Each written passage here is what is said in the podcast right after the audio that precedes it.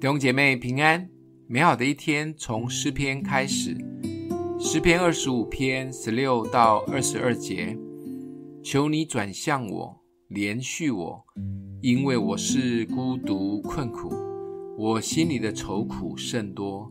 求你救我脱离我的祸患，求你看顾我的困苦，我的艰难，赦免我一切的罪。求你察看我的仇敌，因为他们人多。并且痛痛地恨我，求你保护我的性命，搭救我，因为我投靠你。愿存全正直保守我，因为我等候你。神啊，求你救赎以色列，脱离他一切的愁苦。大卫虽然与神的关系极好，但大卫也曾经经历到他最爱的神静默不回应的漫长时刻。特别在困难的时候，一般人会认为他最爱的、感情最好的，应该快快来救他的神，居然在那一刻完全没有回应，就像他正陷在泥沼中，最好的朋友在旁边看着，却见死不救的绝望。不知道这样的时刻他是如何熬过来的。或许大卫知道，困难与危机。才是真正考验他与神关系的关键。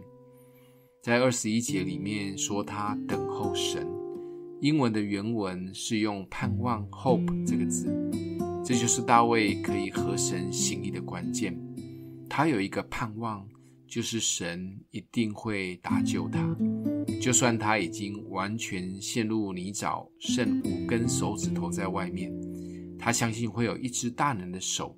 会伸出来拉住他，这就是大卫的盼望。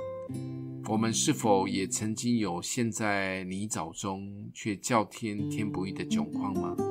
还是我们有像大卫一样的心？